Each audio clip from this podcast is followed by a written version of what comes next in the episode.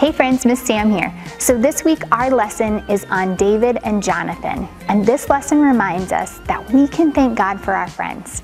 So let's get ready to listen to the story. Everybody get your listening ears on. Great job. Enjoy the story and I'll see you next time. Bye now.